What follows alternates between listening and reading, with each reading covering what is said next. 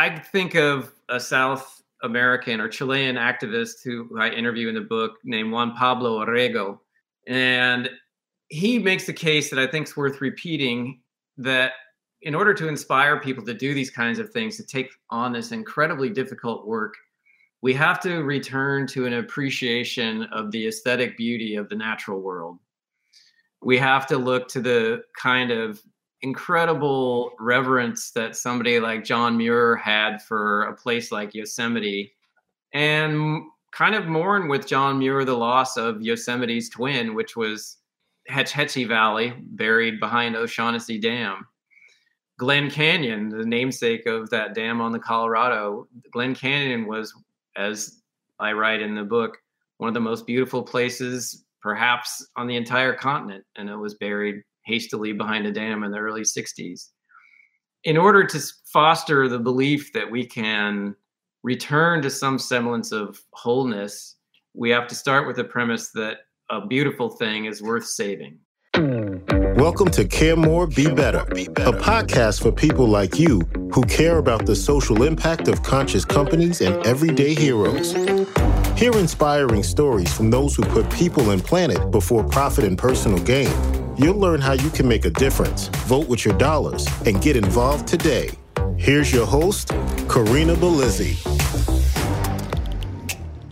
Hello, fellow do gooders and friends. I'm your host, Corinna Bellizzi. I've shared my views on how we manage our open spaces and the problem of an over extractive view on our natural world before on this show. So it will come as no surprise to you that we're going to dive deep into another system that we need to work to dismantle with today's episode. We are going to talk about dams as we get to know Steven Hawley. Steven is a writer and filmmaker from Hood River, Oregon, my home state. He is the writer and co producer of an award winning documentary called Dammed to Extinction and the author of Recovering a Lost River.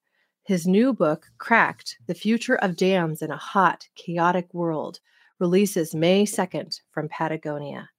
Steve was among the first to write about the historic agreement to tear out Edwards Dam on the Kennebec River in Maine. Since then, his work has appeared in High Country News, which is one of my favorite newsletters to subscribe to, On Earth, The Oregonian, Missoula Independent, and other publications. I'm honored to bring him to you today, and I can't wait to get started. Steven Hawley, welcome to the show. Thanks, Corinna. Happy to be here. Well, I have to say, I got to spend some time yesterday watching Dammed. I picked it up on Vimeo for $4.99 and good, good. just spend an hour being pretty pissed off, to Yeah. be frank. You know, when you start to really dive into the world that we have over harvested for either energy or corporate interest or what have you, Yeah. it's maddening. It sure is. I think what's happening in the Pacific Northwest is a kind of peculiar situation where you have a government agency that markets and sells power from dams on the Columbia.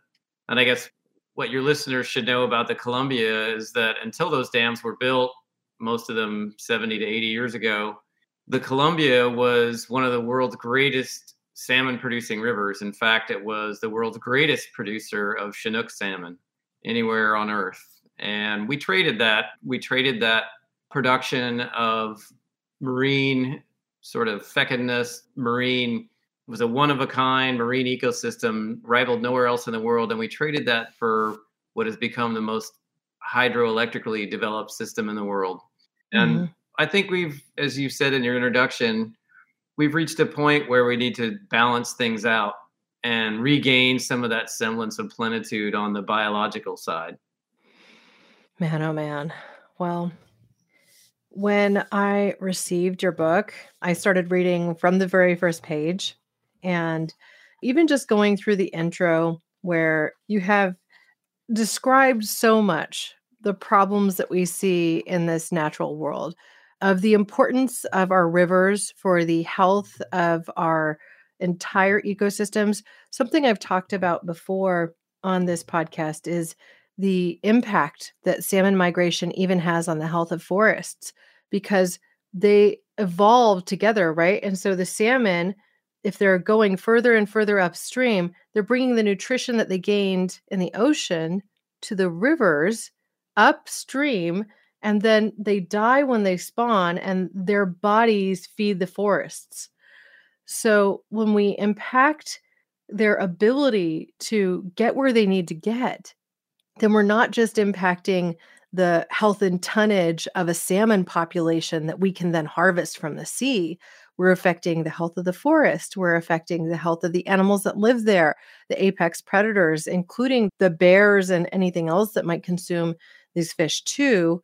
And we're just creating stagnating waters. We're taking away what could have been fertile and productive land. Like, for what? Yeah, well, here's an interesting statistic that your listeners might appreciate. Since the start of the 20th century, we've buried a landmass equal to the size of the state of California in reservoirs behind dams. I mean, this is a staggering amount of land that we've lost. And fortunately, what a large part of my book deals with, Cracked, is the movement to sort of return some of these lands to sort of the oxygen side of the Earth's crust, right? There's some just absolutely heartening stories up and down the West Coast. I think of the two dams on the Elwha River in outside of, uh, or actually just west of Seattle, Washington, where they took out two dams that were actually built illegally inside a national park 80, 90 years ago now. Actually, one of those dams was more than a century old. And you know, scientists have been charting the recovery of this ecosystem, most of which lies protected in a national park, and the recovery has just been remarkable. And this recovery has taken place, of course, at a time when the other and maybe the major factor in salmon production, the productivity of oceans, has been on the decline. Nonetheless, the Elwha and other rivers where dams have been torn out are giving us kind of an antidote to a less productive ocean. So it's not only an aesthetically pleasing thing to have a free flowing river again, it provides numerous other benefits, including economic ones as well. I think of the Kennebec River in Maine, where after several hundred years of the town of Augusta turning its back to the river because it was kind of a industrial sewer. After the Edwards Dam came out, waterfront development occurred and property values rose. So there's almost an incalculable number of benefits to tearing out a dam and restoring a free flowing river and that's kind of the gist of the book although it's there's some other elements to it as well.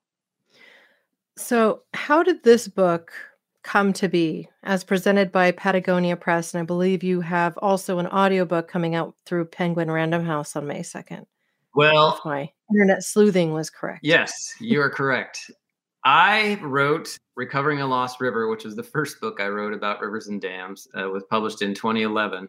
And Matt Stoecker, who's the executive producer of a documentary film that Patagonia produced called Damnation, he read the book and was inspired by it. I would like to think that Recovering a Lost River was part of the inspiration for the film Damnation. But for whatever reason, Matt called me and he said, hey, we're getting kicked off making this movie. We'd like your help. I had two toddlers at the time and wasn't really in a position to uh, start traveling around the country making movies. So I just gave them all of my information and my blessing, and they produced an absolutely gorgeous film. Came out in 2013. And on the heels of that film, it was suggested by some folks at Patagonia that maybe I'd be willing to write a follow up because in the film they felt like they caught a lot of the projects that they were depicting kind of no pun intended but in midstream. And so i decided to take that on. This is an exciting enough world that i think it's worthy of at least two books. And so much has happened in the last 10 years that it's really i believe become one of the most powerful tools that we have in the endeavor to restore ecosystems and certainly maintain the ones we have that are still intact well, I have to say, I'm an avid consumer of audiobooks. So as soon as it's available that way, I will get that version too. But I am making the recommendation to my audience to pick up the physical copy because this book has some dynamite pictures. It's beautiful. I mean, it has the smell of a book that you just absolutely love. Yeah. But I mean, I know Patagonia is using archival quality paper and they're also using eco friendly printing. Yeah. So, you know, just to be able to share this with everybody, you know, you see the pictures of these beautiful spaces, you see uh-huh. comparisons of where the Colorado River is in 2000 versus 2022. So you can see the impact of evaporation. I mean, and that stuff is just very hard to convey in an audiobook. So I think this makes for not only a beautiful read, your prose is eloquent, but I mean, you need to see it. And so I really I like to caution people to really get out and explore in the natural world and places like this. Look at some of the dams yourself. I mean, some of these are virtually falling apart, and yet we just kind of keep them hanging on, keep them hanging on, keep them hanging on. When I watched Dammed late last night and then finished it this morning, I was not entirely surprised to learn that these dams that you're advocating the closure of, especially those along the lower Snake River, that they are producing more energy than is required. So they actually are producing a surplus. And it's negatively impacting the ability of the salmon to get upriver and then back out to sea when they're in juvenile state. So they essentially end up being food for the bass that's sitting there in these right. warmer waters. Well, I think the movie that you watched tells a really sad tale of what's happening on up the food chain with a pod or actually three pods of killer whales that historically have evolved to eat Chinook salmon in the eastern Pacific. And these orcas spent their summers in and around the Salish Sea, which is sort of off the coast of Seattle, roughly speaking. And in former times, even up into the late 70s and early 80s, salmon were so plentiful that these orcas would hunt for a few hours in the morning and then they would just frolic the rest of the day. And mm-hmm. the scientist in that movie that you watched, Ken Balcomb, spent 50 years sort of tracking the decline of these whales. And probably the saddest chapter in that saga was a mother named Tahlequah who lost a baby, lost a baby orca. And this mother spent 17 days and swam a thousand miles with her dead calf, pushing it on, you know, with her nose to keep it from sinking to the bottom. And it was this event got worldwide attention. You know, orcas are very charismatic animals. It was covered on all the national news stations. And it also helped people who are interested in the subject make a connection between, for instance, what happens in a stream in Idaho along the Continental Divide and where these orcas historically have gotten their food. Remember that the Columbia, in fairly recent times, produced somewhere between up to 5 million Chinook salmon every year. And this year, it'll be, in terms of wild fish, fewer than 100,000. So we're literally starving what has been historically one of the most rich marine ecosystems on the planet in the name of producing power on a river that, as you mentioned, produces too much of, the, of that electricity. And especially this time of year, and in a very wet year like this one, nobody really wants it. So it's time to start thinking about doing things in a completely different way. I don't want to make another movie about a grief-stricken orca mother pushing her calf up and down the Salish Sea, showing the world that basically you humans need to start thinking about this in a different way. There was another story told in that film, which is something we've heard about around the globe. When you introduce dams, indigenous populations are often uprooted. And that's exactly what happened in this case. So I'm fully endorsing and hoping that people will go out and go to the Vimeo page and rent this film for 48 hours and watch it as many times as you care to in that time. I was so angry watching the film, even though I knew about these things, mm-hmm. even even though I'd read a fair amount about the things that happen when you create dams with salmons and I've heard all the stories like, oh, well, we created a fish ladder so they can swim upstream. And so I was really happy to see that you address that in the film. Because for those that don't know, I mean, I've spent more than a decade in the omega 3 space and, and fish. I helped to bring to market a Kenai wild salmon oil from Alaska. I got to understand the, let's just say, overburdened commercial fishing operations that are out there to secure salmon populations and also the illegal fishing that often takes place impacting these animals. And I also visited places like along the coast of Alaska where you would see these fish ladders in operation. And yeah, uh, there's a great movie from Patagonia called Artificial that basically examines that whole world. This idea mm-hmm. That with the advent of fish ladders and fish hatcheries, that we could essentially have our cake and eat it too. We could have dams and hydroelectricity, and you could have wild salmon as well. And the fact of the matter is, you can't. Mm-hmm. Those hatchery operations are based on an agricultural model of production.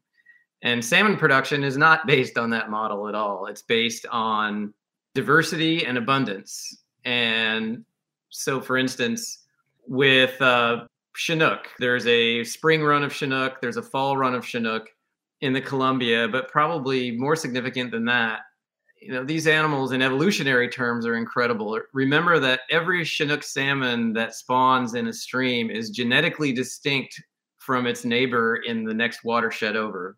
Every wild chinook salmon has exquisitely genetically adapted to their place and so what you do when you build a dam and cut off access to that place and try to replace that diversity with a hatchery is you make it impossible for that key component of a salmon's life cycle that the diversity.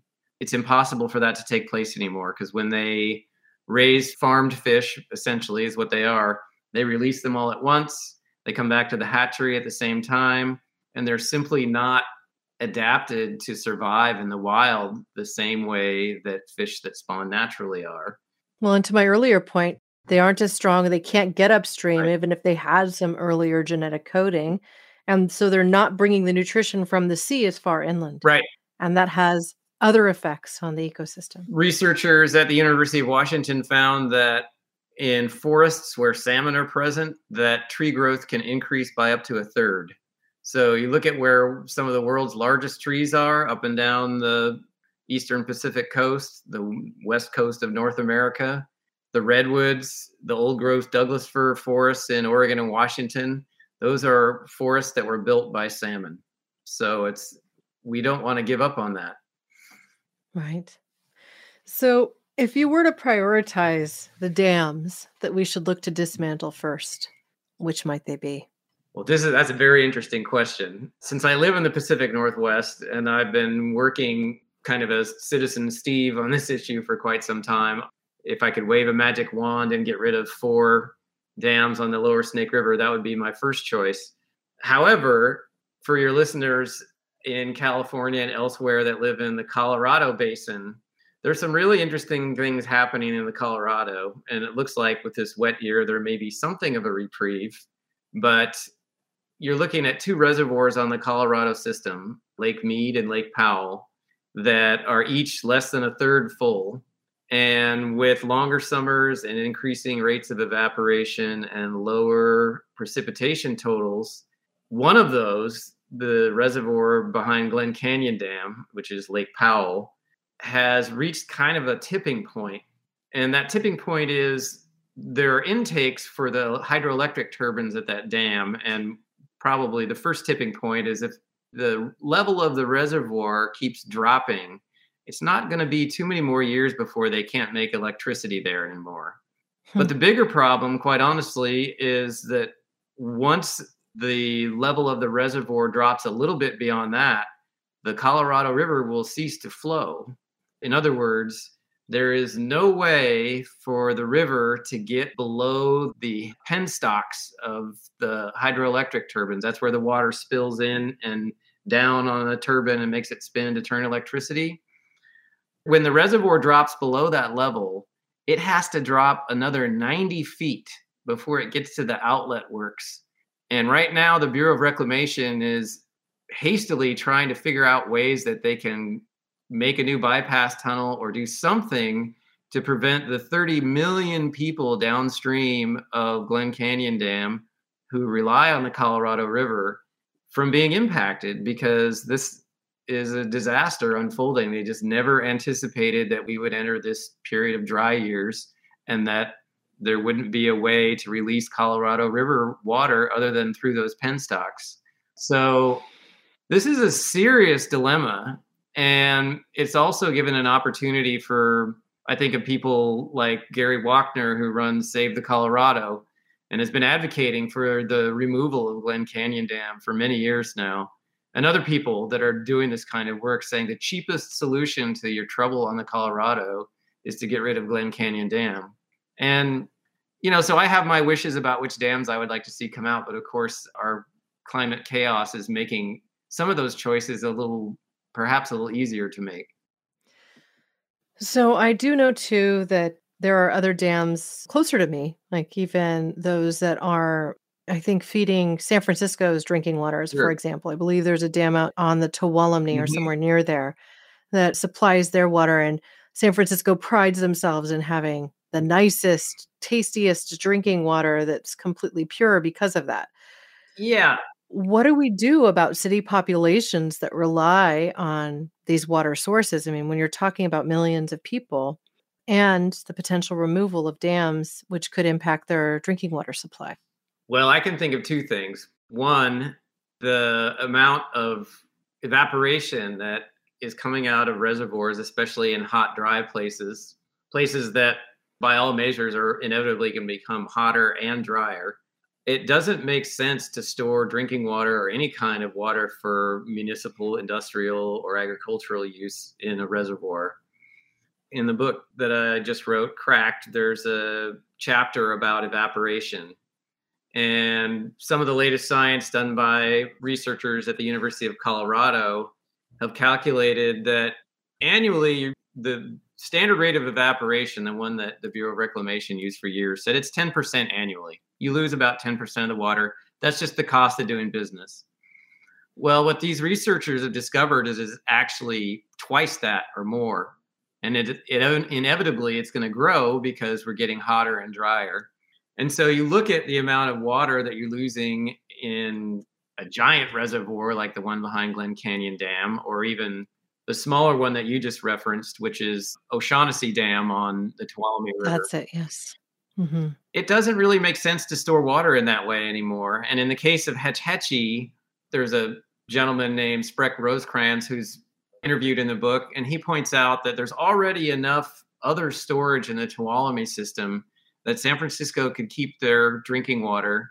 And it would actually, if you took out O'Shaughnessy Dam, it would actually open up some opportunities for San Francisco to acquire drought year rights that they don't have right now. And I guess the last thing that I'll mention on that front is a fairly recent development, and California, to their credit, has really started to experiment on a large scale with this. Instead of storing water in a reservoir, why not store it underground? There's a couple experiments going on where water managers are recharging underground aquifers in especially in years like this one there's going to be a massive surplus of water. And this is where most of our where all of our groundwater came from originally anyway. You divert the flow of a river into these underground storage areas and then it doesn't evaporate and it's available for use in future years. You know you may not be able to completely recharge some of the underground aquifers that we've depleted but you're not going to lose 20% of that water to the sun either. So Hmm. this is the kind of innovative creative thinking that i think it's really going to be important to get us through what's looking like a very long emergency with the drought that we have Yeah. My understanding is that our local reservoir, the Lexington Reservoir, may be one of those that is feeding an underground supply. At least I've heard Mhm. that, but I haven't looked into it personally. I'm going to hold up for people. This is um, pages 98 and 99 of your book, where you compare 2020 to 2022 of what's happening with the Colorado River. And the reason this is so critical, beyond your mention of this issue with that dam and needing to kind of tunnel it out so the water will actually be able to move, is that the Colorado River supplies much of California farmland. And so, if you're thinking about the food that we produce, the hay that is grown, it is all essentially coming from the Tuolumne or from the Colorado River. Like those are the two primaries for what we're seeing here. So Central Valley, a lot of that gets um, water from the Tuolumne. We have aquifers that are diverting water from the Colorado River and from the Tuolumne. But ultimately, if we run into an issue, the farmers get hit. Suddenly, they can't produce the hay they normally do. Food costs go way up. And this is something that we're already seeing. The price of hay went from, you know, roughly $20 for a bale of grass hay to 35 40 it more than doubled so yeah. you know it was like it's gotten ridiculous food security is a huge issue and i don't want to take anything away from that in the short term california because of their the powerhouse nature of their agricultural output has secured the senior most water rights in the Colorado Basin. So they'll be the last to receive cuts. But our thinking on issues like this is unfortunately very short term. And it also doesn't answer the question about what happens when the Colorado River stops flowing out of Glen Canyon Dam. Another huge issue with irrigated agriculture that I don't deal with in this book is the salinity, the increasing salinity of water as it's used in for agriculture. The Colorado system is, is this is a huge problem. A lot of water waters a field and then drips back into the river and then is taken out again and waters another field. And in the process of being flowing through agricultural lands, it becomes more alkaline. And there are places, including in some of the richest growing regions in California, where the salinity of, of the water has gotten so great that you can't really grow crops with it anymore. And like any agricultural problem, there are people that are addressing this. But I think what I appreciate about your podcast is it really advocates for a more holistic way of thinking about things. And I suppose I'm trying to do the same thing with this book. Instead of addressing all these individual problems that come up with a system that you have, like our system of dams and reservoirs, and irrigation and water supply, instead of playing whack a mole with every problem that that causes, let's address the problem at its root. Let's take out a few dams that we don't need anymore. And I suspect that when we do that, we'll see that the results are so positive that we'll want to do it in some other places as well. So, I have a question about the Army Corps of Engineers and politicians that may or may not stand for the removal of some of these dams. Why does this remain such a political issue? Entrenched ways of thinking and well moneyed ways of thinking are the two main causes that I think of. Here in the Pacific Northwest, the federal agency that is really the bad guy, as far as I'm concerned, in matters of reforming what's happening in the Columbia Basin, that agency is called the Bonneville Power Administration. And it's this peculiar mix of public and private privilege and power, I guess, is the easiest way to put it. An aide to former Oregon Governor Ted Kulongoski told me once that the Bonneville Power Administration is the very worst of the government and private sectors mixed into one. and, I don't know. PG&E might give them a running. that's gonna... true. Uh, yeah, we could talk about that. Well, and, it, so, and really, then it becomes the age-old cause of most of a lot of our problems, which is just a, the very strictest adherence to profit over every other motive. And the Bonneville Power Administration generates about three and a half billion dollars a year in revenue, and they spread that wealth out by keeping historically by keeping power rates inside the Pacific Northwest low. But you know they're also a horribly mismanaged agency. They're 15 billion dollars in debt, and they are obliged by federal law to restore salmon. And in my mind, the agency is criminally incompetent or inept because here's the law, here's what the law says you need to do, and they're not doing it. So, my husband once said to me something that I've seen proven out in these documentaries are looking at what would the world do if we suddenly stopped being here mm-hmm. right i'm forgetting the name of one of them but it was very popular i think it was on the discovery network and the whole premise was on day one of humans being gone, what the world looks like, on day five, on day 15, on day 25. He'd always said to me, you know, it takes a massive amount of labor to keep a dam operational. And you'd be surprised how quickly they fail. And I'm like, okay, this is some end of the world thinking. How long would it take for a dam to fail? And then sure enough, you see this documentary that's created like what would happen after humans. And they, I think within two weeks, are saying that some of the outlets for the dam start to essentially clog with things like snails, you know? Mm-hmm. Of course, right? Like they're all over my fish tank. So they're going to be yeah. dams too. And the power it produces stops kind of running efficiently. But the reason you even called this book cracked, I mean, this is a crumbling infrastructure a lot of these dams are in disrepair. They would cost an, an incredible amount of money to repair to, let's say, what we would call today's building yeah. code for dams. So, what does this look like, and what do you think the likelihood is of us succeeding in getting a few of these dams removed in the near future? Well, let me answer that question first by saying I suppose I'm somewhat of a cynic in that I think in investigating this issue, and, and other issues around the safety of all of our industrial endeavors. I think as a species, we're not nearly as good at long range planning as we pretend to be. And I think one of the most fascinating part of Cracked is an interview with a engineering professor from UC Berkeley. His name is Robert Bea. And they call him Dr. Disaster because Dr. Bea has investigated everything from the space shuttle disaster to the Deepwater Horizon drilling fiasco. And he tells this great story about a young pilot from Boeing that kept visiting him in his office and saying, Hey, I want to ask you about this and about that. And then I just want our planes to be safer. Well, that pilot was Chesley Sullenberger, the guy who landed the plane on the Hudson. And essentially, mm-hmm. what Dr. Bea told me is that the dam industry needs the equivalent of Chesley Sullenberger to come in and reform what's going on. Dr. Bea was so appalled by what he's seen and investigated at Oroville Dam, which you'll remember the spillway at Oroville failed spectacularly back in 2017. He said it's just a matter of time before one of these big dams fails.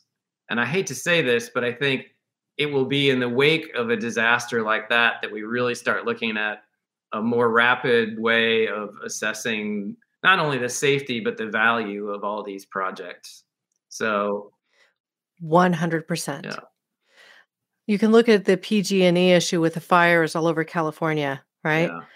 We've known for a long time the solution. The solution is moving the power grid underground, right? Much like what you're saying, you know, bring the water and store it underground so that we don't have the evaporation issue the evaporation issue also creates more storms that could be more impactful in future years, right? So keep some of the groundwater in place. Trees will continue to grow healthy. We're not going to run out of water as quickly. And then you also look at putting the power lines underground so we don't have them snapping back and hitting a dry, tender tree that will suddenly go up in flames and take out an entire hillside and then skip over a freeway and suddenly take out, you know, entire swaths of land. Entire neighborhoods, as we saw in the Paradise Fire, you know, or in my neck of the woods, you know, it's like we had the CZU lightning complex come through and the entire town of Scotts Valley got evacuated, some of which was probably just to get us out so that firemen had clear access without traffic because of how bad things got. But, you know, I had friends who lost their homes my husband works for Joby Aviation. Many of the people that live in Ben Lomond credit Joby with saving their neighborhood because these last men standing essentially said, okay, well, we're going to protect this property, and that means we need to protect this access road.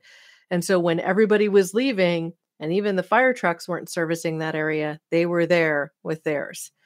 And so we're at this phase. We need some massive changes in how we are we have built our infrastructure yeah. needs to be updated. It's that simple. Well, then to me, then the question becomes how do you inspire change? And I think, again, that's part of what your podcast is about. And I think of a South American or Chilean activist who I interview in the book named Juan Pablo Orrego. And he makes the case that I think is worth repeating that in order to inspire people to do these kinds of things, to take on this incredibly difficult work, we have to return to an appreciation of the aesthetic beauty of the natural world. We have to look to the kind of incredible reverence that somebody like John Muir had for a place like Yosemite and kind of mourn with John Muir the loss of Yosemite's twin, which was Hetch Hetchy Valley, buried behind O'Shaughnessy Dam. Glen Canyon, the namesake of that dam on the Colorado, Glen Canyon was, as I write in the book, one of the most beautiful places perhaps on the entire continent, and it was buried hastily behind a dam in the early 60s. In order to foster the belief that we can return to some semblance of wholeness, we have to start with the premise that a beautiful thing is worth saving, right? And that I think is the ultimate message of this book is start with that. Go find a place that spoke to you in your childhood or your adulthood and spend time there. Appreciate the beauty that's still there and know that taking on the difficult work of getting a dam removed or any other kind of stream restoration is going to create a world where you can sit down with your kids or your grandkids and say, hey, look, this place is better than it was when I was a kid. And that's because your parents' generation wanted this to be that way for you guys. We wanted to create a world that was better for you than it has been for us. And I think that's what I hope this book, the attitude that it fosters in people that choose to pick it up. Here, here. I am reminded of a conversation I had with Paul Hawken when I brought him on this podcast back in September 2021, the release of his book, Regeneration Ending the Climate Crisis in One Generation. He essentially begged, he pleaded our audience to get to know where they live and really understand the natural world around them because none of us in this modern world under this paved environment really understands the roots the history and even what the land was like before we were here. And so the only way to really reconnect with nature is to go to even a spot that's in the same ecosystem but that hasn't been developed yet and just admire it spend some time in it look at the bugs the insects the animals be quiet in the space let it be that forest sound bath right now, I do this every day that I take a walk with my dog because I live next to an open space preserve. And then on the other side of the hill I'm on, I abut a redwood forest. And so I've got chaparral on one side and a redwood forest on the other with some natural creeks and streams. And so I take this three and a half mile walk, some of which is more civilized, but then get into this backwoods portion. And I just sit in this redwood grove for a minute or so there's one lone maple tree. I call her my friend Maple. That's far too old and looks like she's going to fall, but somebody took the trouble to cable her. So she's still up, right? Mm-hmm. And just enjoy being in the woods for just a moment. I think that, and, yeah, that kind of experience is so important because we do know in the abstract what we want the world to look like, right? And I guess, how do you know that you love your partner, your husband, or your wife?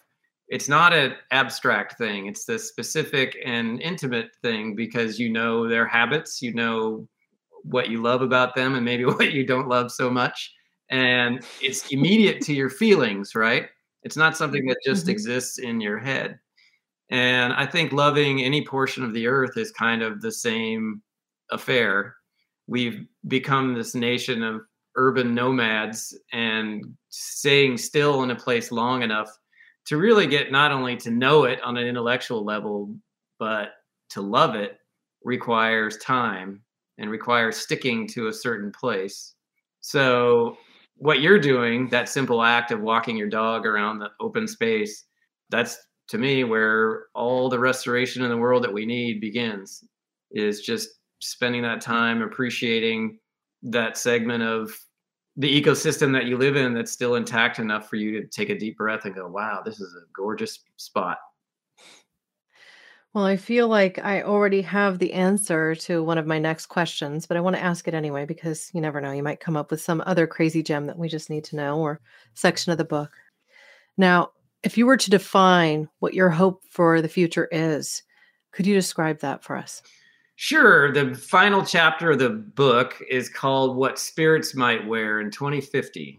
And it's a vision of those three rivers that are depicted in, in that final chapter the Tuolumne, the Colorado, and the Snake, all running free. And I think the vision is a little bit flighty, I suppose, but it's also meant to inspire because I think to get to a place that I'm envisioning at the end of the book in mid-century, you have to start imagining it now.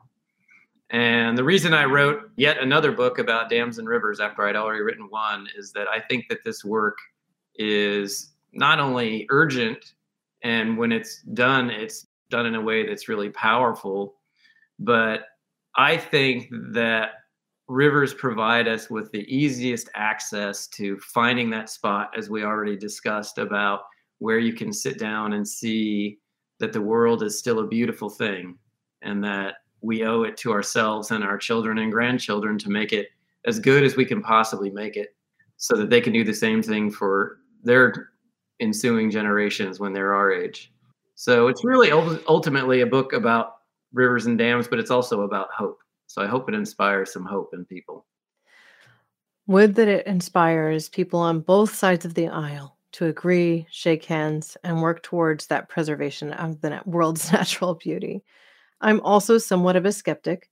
I've heard people make some really ridiculous comments like, well, what, you know, if you take the dams out, they'll just have you know, beavers will create their own natural dams. right. Or the flooding argument. You know, that's probably the biggest mythology about dams is that they control floods. And there's actually a few dams that do that kind of thing. But even the giant dams that we have here in my neck of the woods provide almost nothing in the way of flood control. They were designed to facilitate navigation and power production. And the flooding is, as we saw here 25 years ago, when the Portland airport almost flooded because the Columbia was about to overtop its banks. The dams can't really control those things. And then the illusion that you can control those things only makes a disaster worse when you straighten the banks with levees along a river when that increases the velocity of the water and so when the river finally overtops its banks you have a bigger problem that, than what you would have had if you had just left it alone so yeah we seem to insist in all of the generations of the past century and a quarter on deploying these grand feats of engineering without thinking too much about the consequences in both the short and long term. So it's time to sort of step back from that and recognize that any ecosystem that evolves over hundreds of thousands or even millions of years probably has its own inherent wisdom that's worth respecting. We have something to learn from nature, and we just keep not learning it. Yet we think we're the smartest species on the planet. Yeah. just yeah. I watched a video on TikTok of all places recently just about the simple army ant, right? Or the farmer ant, rather. And the farmer ant has been literally farming aphids for 50 million years. and so the fact that a critter that we think of as a pest could actually have a complex kind of system of procuring its food that really kind of mirrors something of our own is yet another thing that we somehow say, oh, but we're different because. I will say we're different mm-hmm. because we really change our environment and we do things like create dams and then look at them like they might just be a spigot we could turn on or off with need. But well, that's not really dams are, are really an illusion that humans love to entertain that we can control things. When you're talking about aphids, my youngest, he's 15, came home from biology class, which he loves. And I said, Tell me about what you learned in biology today. And he said, Well, there's a kind of mite that lives in your eyelashes and comes out at night and has sex on your face. and I was just blown away. I was also disgusted, but of course I wanted to know more. And the more we little factoids like that, as gross as they may be, and other things that we have yet to learn about the way the world really functions you know we can relinquish the idea of having to control every aspect of the natural world we can start to appreciate the things that it does furnish us and live with the things that it sometimes threatens us with as well.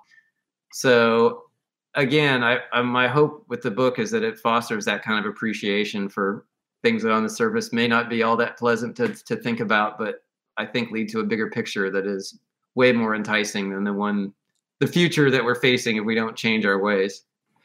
Well, I got to tell you, after your book arrived, I spent some time by our local river. And as I was mentioning before we started recording, its course has changed. And that has come because we had unprecedented rainfall. The trail is eroded, and I now have to walk less far to get to a very beautiful sandy beach. And so this weekend, on both Saturday and Sunday, I sat out there with my boys and we actually noticed some beautiful steelhead trout in the river, some quite large trout. We could just hanging out under this rocky area. And then a green heron, the first I've ever seen here, just showed up. And I was like, where is that bird from? It's beautiful. And just being in this environment and spending time doing a whole lot of nothing on the bank of a river for three hours with boys that are mm. essentially throwing rocks into the creek or running up and down the sandbanks and rolling over was the best time I've had in a long time with my boys. Yeah. And I just have to say, it's like being out there in the natural world. It's it's soul cleansing for you. Kids get all sorts of creative energy from that they came home from that and wanted to go back the next day for the same thing. So I just think we need to remind ourselves too that it's something that feeds the soul. Mm-hmm. And so if it feels like a chore, it won't once you get out there. Just make some time to commune with nature. And, you know, I don't care what side of the political spectrum you're on, you'll love it. Yeah. I, as you were describing that, I just had goosebumps on my arm thinking about every August, I try to go to this spot in the Sawtooth Mountains in Idaho, where there's still a few salmon that make it almost a thousand miles from the Pacific Ocean up to this tiny little, relatively tiny little creek that they spawn in. And uh, I'm hoping to take both my kids there this summer so they can see that. And it, it's gotten to the point where you start to worry, like, is this the last year that they're going to make it that far? But once you get there, all those kind of thoughts about what's going to happen in the future, and this is maybe why I got chills in my arm when you were talking is what the any time along a river i think manages to do is to focus all of your energy into the present moment. So you stop worrying about what's happened in the past and stop fretting over what might happen in the future and you're just focused on the really beautiful thing that's right in front of you. And that can be a couple steelhead trout under a rock or chinook salmon that have swum a thousand miles from the ocean or it, it can be a a water dipper, it can be a blue heron, it can be an osprey, it can be all those things in combination, but it it just focuses your attention on the present in a way that some people undertake uh, years of intensive religious practice to get to. I think the river provides us with that just with the privilege of sitting next to it. So, yeah, if I had to choose between somebody reading my book or sitting next to a river for an hour. I mean, I hope they do both, but I might advocate for the river first and then the reading second. Well, maybe I'll take the book with me and just hang out yeah. there and read as my boys frolic too. Mm.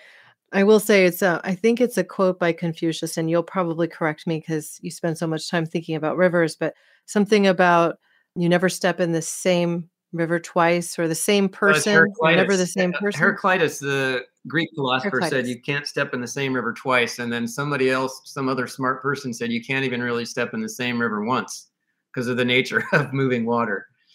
So yeah. uh, I think both of those things are true. Yeah. Wow. Well, thank you so much for joining me today. I've thoroughly enjoyed this, and I'd love to invite you back when you have another story sure. you want to tell. I'd love to see if you have any closing thoughts you'd like to share or a question that you wish I'd asked that perhaps I haven't. Yeah, the book closes with a thought that one of the reasons that we love rivers so much is we are see ourselves reflected in the nature of the way they flow and change. So I would suggest just as a whimsical thought here at the end of the interview, consider yourself to be a river just on a as a on a whimsy and maybe consider how it is that the health of your favorite stream and the health of you might be intertwined. And I think that might also help figure out some ways, large and small, that you can improve not only your life, but the waterways that are such an integral part of it. So that's what I would end with. Perfect. Again, thank you so much for joining me today. Thanks, Corinna. Thanks for having me. To pick up Steven Hawley's new book, Cracked The Future of Dams in a Hot, Chaotic World, visit your local bookstore or even get the audiobook if you prefer to listen to your books. That said, as I mentioned earlier, the book is absolutely beautiful. So if you go that route, perhaps consider doing both things audiobook and print. That way you can pay forward your copy to someone else that will love it too and put more good into the world that way. Visit our show notes for direct links to find your copy today. And when you visit caremorebebetter.com, you'll find so much more, including complete transcripts for this episode, expanded show notes, and bonus features that you won't find anywhere else. You'll find Steve's TED Talk embedded on our site, which I didn't mention to him, but I'm planning to do that as well, and links to rent Dammed to Extinction for only $4.99 on Vimeo. You'll also find links and additional resources that we mentioned during today's episode. While you're visiting caremorebebetter.com, please sign up for our newsletter. Subscribers receive a welcome gift. It's our five step guide to get you organized and inspire your activism. It can serve as a great project management tool too. And so it doesn't necessarily have to be an activistic path that you're pursuing. Now, if you have feedback or want to suggest a future topic to the show, please send me an email or you can leave me a voicemail directly on the site too. You can just click on that microphone icon in the bottom right hand corner and leave me a message. Thank you, listeners and watchers, now and always, for being a part of this pod and this community, because together we really can do so much more. We can care more, we can be better, we can even tear down our water walls, return our rivers to their former glory, bring back flourishing fish stocks, and save the orcas. This is doable. Spread the word, and we can do it together. Thank you. Thanks for listening to Care More, Be Better, a podcast for social good. To make sure you never miss an episode, subscribe, rate, and review wherever you listen to podcasts, and share with your friends to help us reach more people and spread more social good.